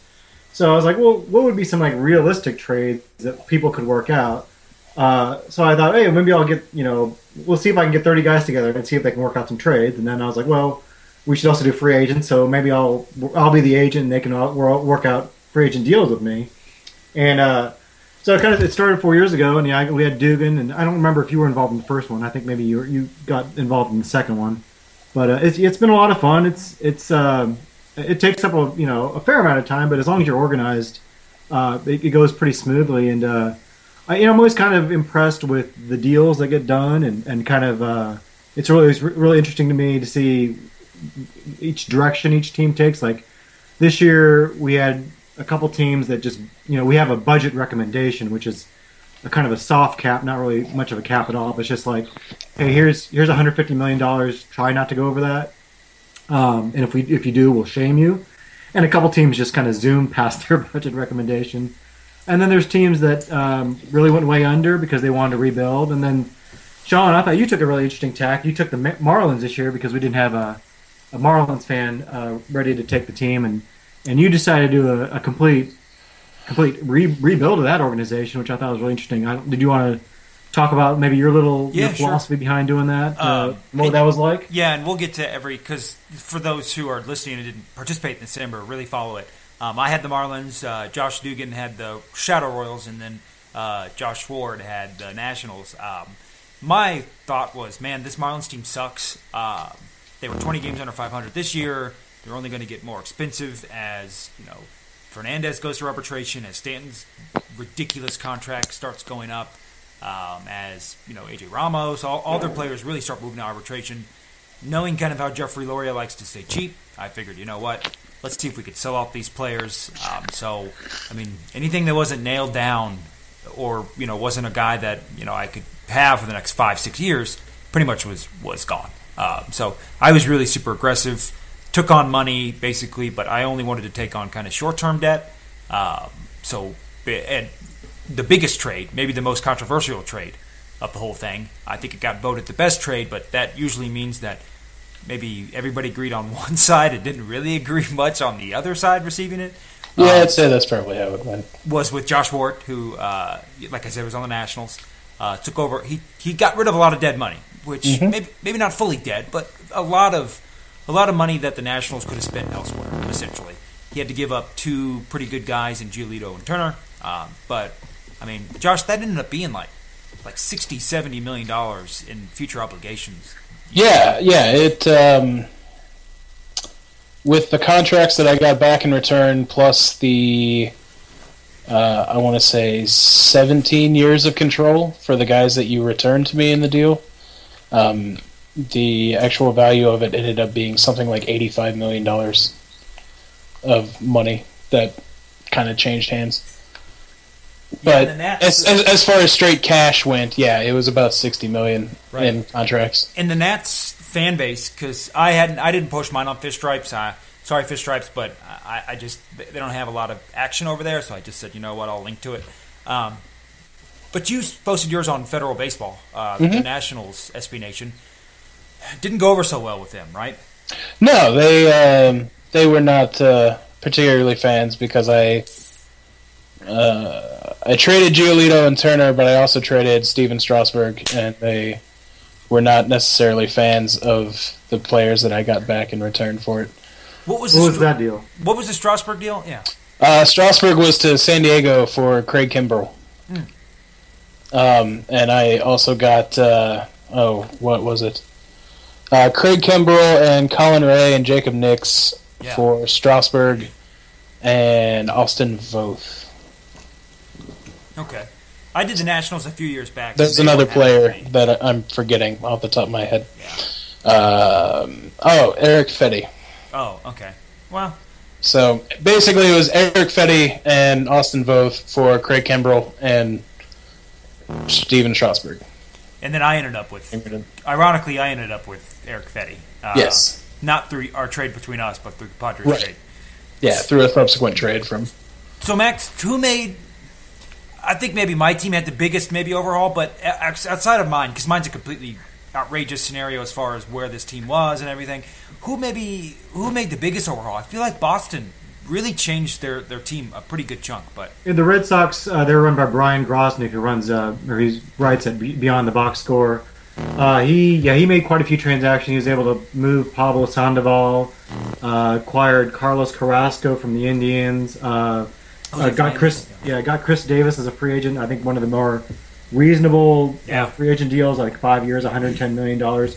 Uh, he yeah, he made quite a few transactions and overhauled that roster quite a bit. I know the Pirates. Uh, and you know the Pirates guy is a guy who I befriended over at Baseball Think Factor. He's, so he's not actually he's actually a Royals fan, not a Pirates fan. Ah. Uh, but he made I think the most transactions, um, and he he got some criticism there, uh, and they were friendly about it because they they know him there. Uh, just that you know he overhauled a team that was coming off he was coming off a couple of postseason appearances, and he kind of got rid of Neil Walker and a couple other uh, veteran players and and, and Mel- Mark Mel- Melancon, and kind And of tried tried very very hard to trade Andrew McCutcheon. Really, that's Yeah. yeah, that's Yeah. interesting. Yeah, um, and kind of went just decided to go for all new guys. So uh, he got some flack for that. And I, I would actually say that um, getting criticism as a GM is not uncommon. Like everyone always says, "Oh, why did you make these trades?" But of course, when you're in those shoes and, and doing the trades yourself, it's not it's not that easy. That's why you know everyone thinks, that, and that's kind of the reason I wanted to do this is because. People always think, well, why don't you just trade Omar Infante for, you know, Clayton Kershaw? And of course, Yeah.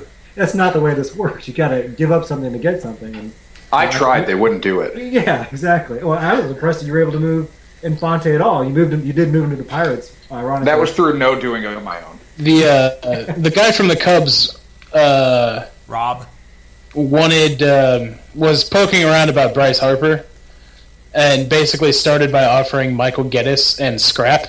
I was like, mm, that's how I don't think so. negotiation goes. You know. I, I That's think you, horrible. I think you've got at least a couple of other guys that I would rather have, and some of them are on the major league team right now. So I don't think I'm going to do that. I dealt with Rob a lot. Not, I don't know. I thought Rob was Rob Huff is who was ran the Cubs. Um, are you sure it was my? It was, you sure it was Gettys? Because Gettys is a Padre guy. He, but I don't know. Yeah, no, he had been acquired Okay. because Drennan Oh yeah, that's right. traded a lot of guys Tried and Yeah. I, I couldn't tell Max. I don't know what he was doing. Yeah, what was he doing? uh, I think Drennan was having fun. Yeah. Is really what I got down to. Um, the team might not have been any worse or better. It might have just been the same team. And the he did. He did manage. I mean, I think it probably ended up being a little bit better overall, but I think he cut too much in certain areas to make those improvements. He had uh, he had money to burn at the end too because he got outbid for Justin Upton and uh, I think Jason Heyward and there was only a couple good free agents left, and he Everybody got outbid for Jason Heyward. right, but he really he was he was I mean he was uh, like a dollar short for Justin Uh-oh. Houston. What was Yeah. that? What was that Heyward uh, final signing? Eleven years, three hundred. Wasn't it three ten? Three ten for over eleven years. So. Nice. Hey, Um, And Max- so- but anyway, so he had money to burn, so he ended up getting in late on the Ben Zobrist bidding. ah, and Ugh, blew it he out totally of the water fucked with me a on hundred that. million dollar offer. yeah. uh, yeah, that got ridiculous. I Hey- couldn't believe Ben Zobrist was getting offered that kind of money. Max, do you um, do you do you make up like off? And you don't have to give your hand here, but like, let's say I'm I'm voting for Upton, and, and I say, hey, I'll give Upton five one twenty. Even if you don't have another offer, were you saying, oh, you know what, he's got five one forty in hand, kind of like how Uh, a real no, for the top free agents, I don't have to bluff because Okay. they, you guys do a good job driving the price up. So Heyward, I mean, Heyward, Upton, Greinke, Zobrist, those guys were getting pushed by the market. Uh, the guys I had to bluff a little bit were kind of more the mid tier guys, like Chris Davis was kind of a slow developing market, and I had to, you know, people were offering like 480, Ah. Four years, eighty million dollars at first, and so I was like, oh no, he's got a hundred million dollar deal on the table. Can you do that? And Okay. I think once those bigger guys started going off the table, it started it started uh, turn the people started turning the attention to him, and I didn't have to bluff. But Well, yeah, I don't have, I don't have to bluff too much for those guys. The outfield market in general got pretty ridiculous this year just because of the sheer volume of players that were available. Did uh, yeah, and it's always interesting, like the mid tier guys, you know, it's, Cespedes and Upton both got 220 million guaranteed, I believe. which I, I mean, it'll be interesting to see what these guys get in real life. I think I compared it two years ago, and it wasn't really that far off. Uh, last year, I think got a little more ridiculous um, with like the Scherzer deal that we did last year. But uh, you know, li- people give real life. Well, Scherzer got a ridiculous deal from the Nationals, though. yeah, the Scherzer Yeah. deal You was know, crazy. Scherzer got what, 210 mil. Something like over a long spirit, like over ten years. Or Yeah, because they did the deferred payment. right. Right. They deferred deferred payments of seven million dollars for 10 years at the end. Yeah. Yeah. And Duggan, you made a big deal too, didn't you? Didn't you try to structure something around Scherzer's contract? Be, I basically used Scherzer as the idea for signing Gordon. Yeah. right. Okay, that's right. And what was Which- that ended up being? Do you remember? 105 guaranteed. Uh, with so basically the way it worked out was uh, five years at 14 mil, uh, and then 10 years after at three and a half, Okay. and then there was up to I think it was 25 mil in incentives. Uh, at least five of which was relatively realistically obtained.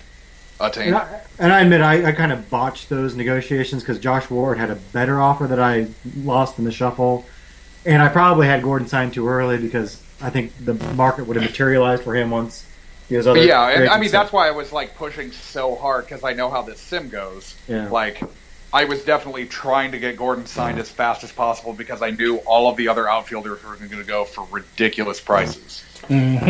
and I think subconsciously I wanted Gordon to go there. Yeah. Right. Yeah.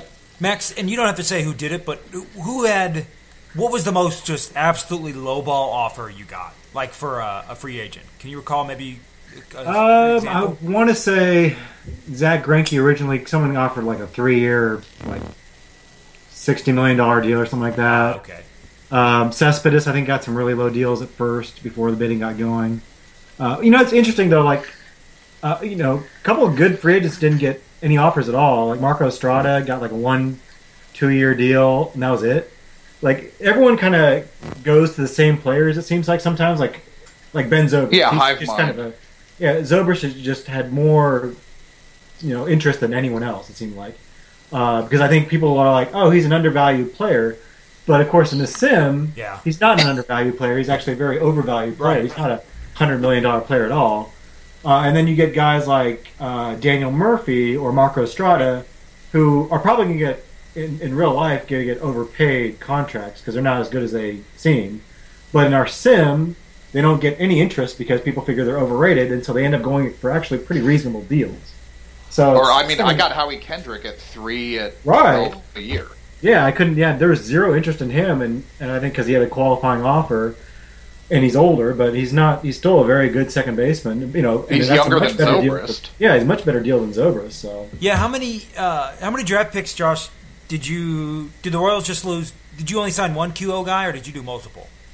No, no, just the one. Okay, the Pirates, Zobrist. the Pirates signed a couple, couple QO guys. Like sound uh, Ian Kennedy and Daniel Did- Murphy. okay. Did But Ian once sign Desmond one, it makes sense winning to go sign? for more.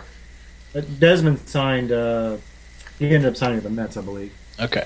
In our, I just I just wanted to. So both of my QO guys got signed eventually, yeah, and I only signed one QO guy. So that is good to know. So yeah, and Zimmermann, we, uh, Jordan Zimmermann was another one that went for pretty, pretty a Yeah. good deal, but a reasonable deal. Six six years, 144 million to I think Baltimore. So that was actually one of the better deals I thought. So what do you think you would change for maybe next year, or even maybe be you know try to be better at you know as commissioner next year, or try to think about Max? I think we need a hard cap. I think there's just, Yeah. there's probably just too much funny money going around that Sure. we need to be kind of strict about. Okay, you have 132 million dollars, deal with it. You know, you have 160, and I'll probably do a little more research on teams that are, you know, rebuilding or not rebuild or going to increase payroll or whatever. Um, other than that, I don't know. Most of the feedback I got was was pretty much things are going pretty well. Um, you know, I could probably do a better job organizing free agents. Uh, uh, one thing I, I do lose track of, I don't push the free agents that are getting little attention. So like Daniel Murphy didn't get very much attention, and Howie Kendrick didn't get much attention. I could probably hype those guys up a little bit more. So Okay, that's probably something I'll do next year. but the dot was it New York? Somebody just destroyed their payroll. Was it the Dodgers or New uh, York? The Yankees when they pushed three hundred million dollars, which I think in real life aren't they actually cutting back way yeah, back? they're trying to go down. Yeah, so yeah, that was that was interesting. The guy wasn't see. He wasn't shamed at all. But he had no no qualms about hitting three hundred million. Who was it that blew? Oh, okay. So yeah, And then the White Sox blew for past there. That's right. Two ten for White Sox Greinke. are Okay, too. yeah. That's good. They really spent it. But I, if there's one team that can blow past it. It's it's the Yankees, I guess. So, And then What- there's teams like the Nationals, which ended about 55 million under what our uh, soft cap was. Was that by design or just? Yeah, it's by design because that's uh, money that's going into a future Bryce Harper extension, um, which is not something that I was able to communicate to the national uh, public uh, over at Fed Baseball. they just weren't having it, or Yeah, not really. I mean, I forgot to include it in my recap, but I thought it was pretty obvious that because I spent fifty-five million dollars under what I was being allowed to, that it was probably going to some future allocation. But uh, I got comments saying that I spent too little while simultaneously spending too much. So, you know, what are you gonna do? yeah. what? you know- uh, I'm, I'm sorry. What what changes would you guys? Is there any tweaks you guys like to see in the future as as multiple year participants that have been in this? Is there no. things we can do to improve things? Yeah, uh-uh. I, I mean, just a hard cap. You know, like I think it's it. It continues to baffle my mind that people will like hand out like use, and some of those some of the teams will still drop like thirty mil a year on somebody and stay within budget, but it just like it just doesn't make any sense to me why someone would do that. Yeah, I, I thought the shame would hold people in line because I don't. Who wants to be the guy that went thirty million over your payroll or paid hundred million dollars for Ben Zobrist? But I, you know, I guess once you get in that bidding war, I, you know, I've never been a GM, so I don't in this simulation, so I don't know how it goes. But uh, you know, maybe you just get caught up in the moment. You feel like you have to get someone. I don't know.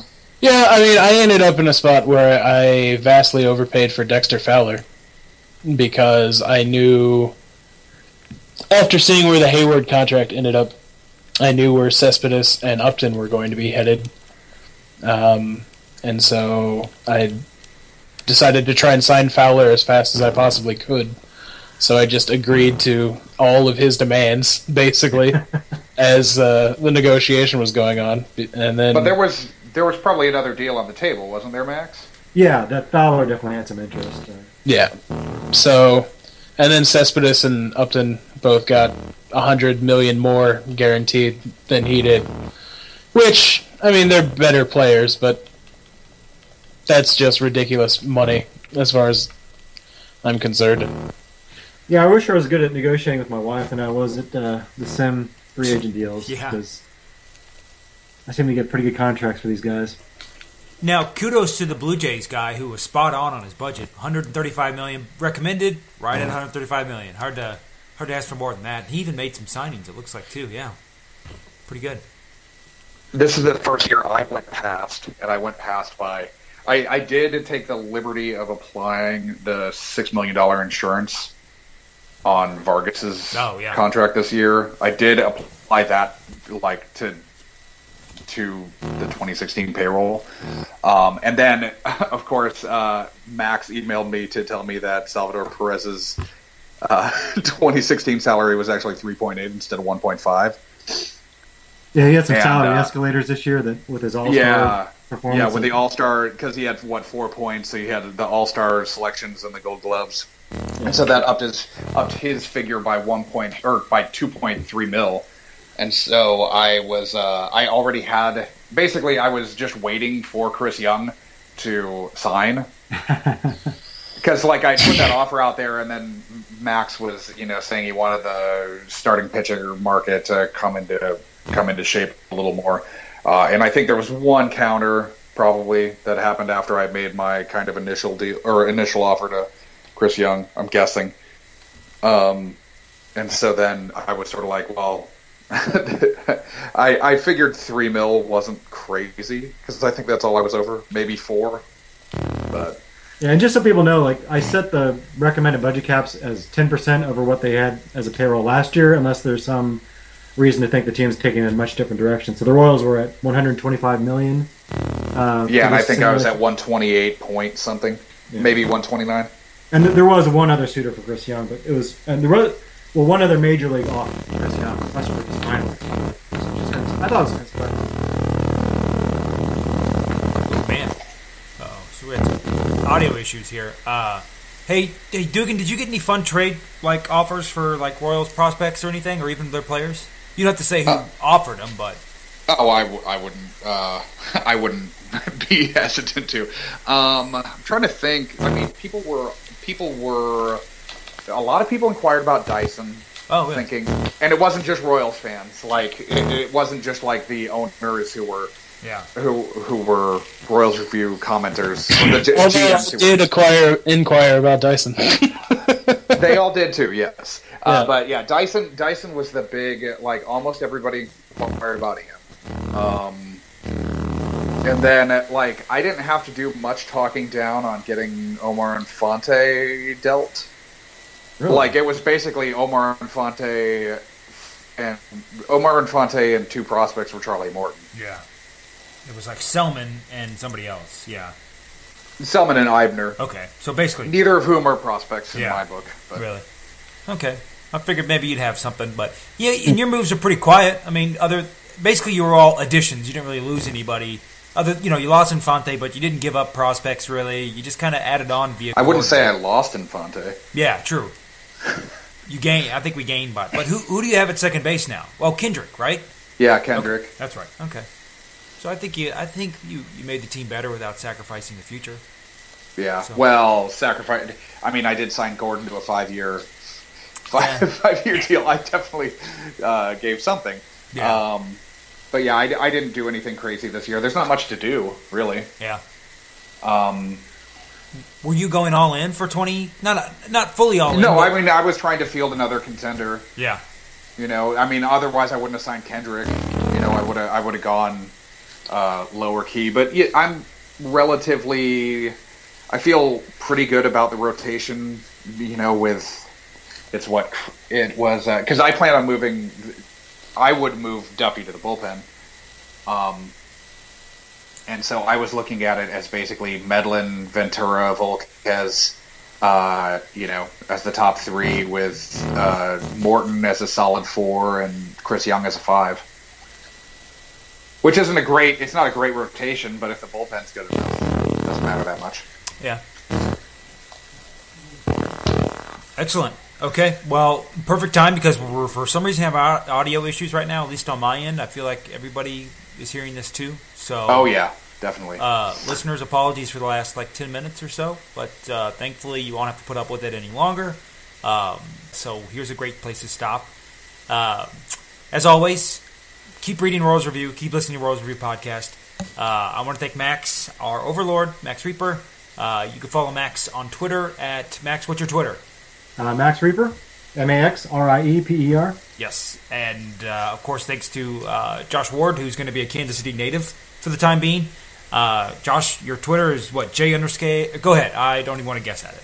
J underscore K underscore W A R D. Awesome. And uh, finally, uh, our Royals Shadow, and the post is already up, right? The Shadow post. No, no, I'm I was working on it still. Okay. I I've been on set the whole the whole week. Okay. It's been bad. Yeah, you're No one, time. You're a star, so I know that you know. No, no, I'm a PA. Very Josh is an actor secretly, uh, but you know he's just waiting for to get his break, and then he's making so much good dough right now writing for Royals Review that he doesn't even. I mean, he could take little underling jobs like a PA, right? Oh yeah, totally. Yeah. So thanks, Max. Thanks for hooking us up. But anyways, and uh, you can follow Josh on Twitter. Josh, what is that Twitter handle? At old man Duggan, Duggan's D U G G A N. Yes. And then I'm your usual co-host, uh, Shaun Newkirk here. Uh, my Twitter's uh, Shaun Core, S H A U N C O R E. Um, guys, what did we miss? Anything? We got it. Doesn't sound like it. Awesome. All right. Well, listeners, uh, stay tuned. We'll have uh, more to come. Obviously, more off-season stuff from Royals Review. And uh, thanks for listening, and have many, uh, many good days.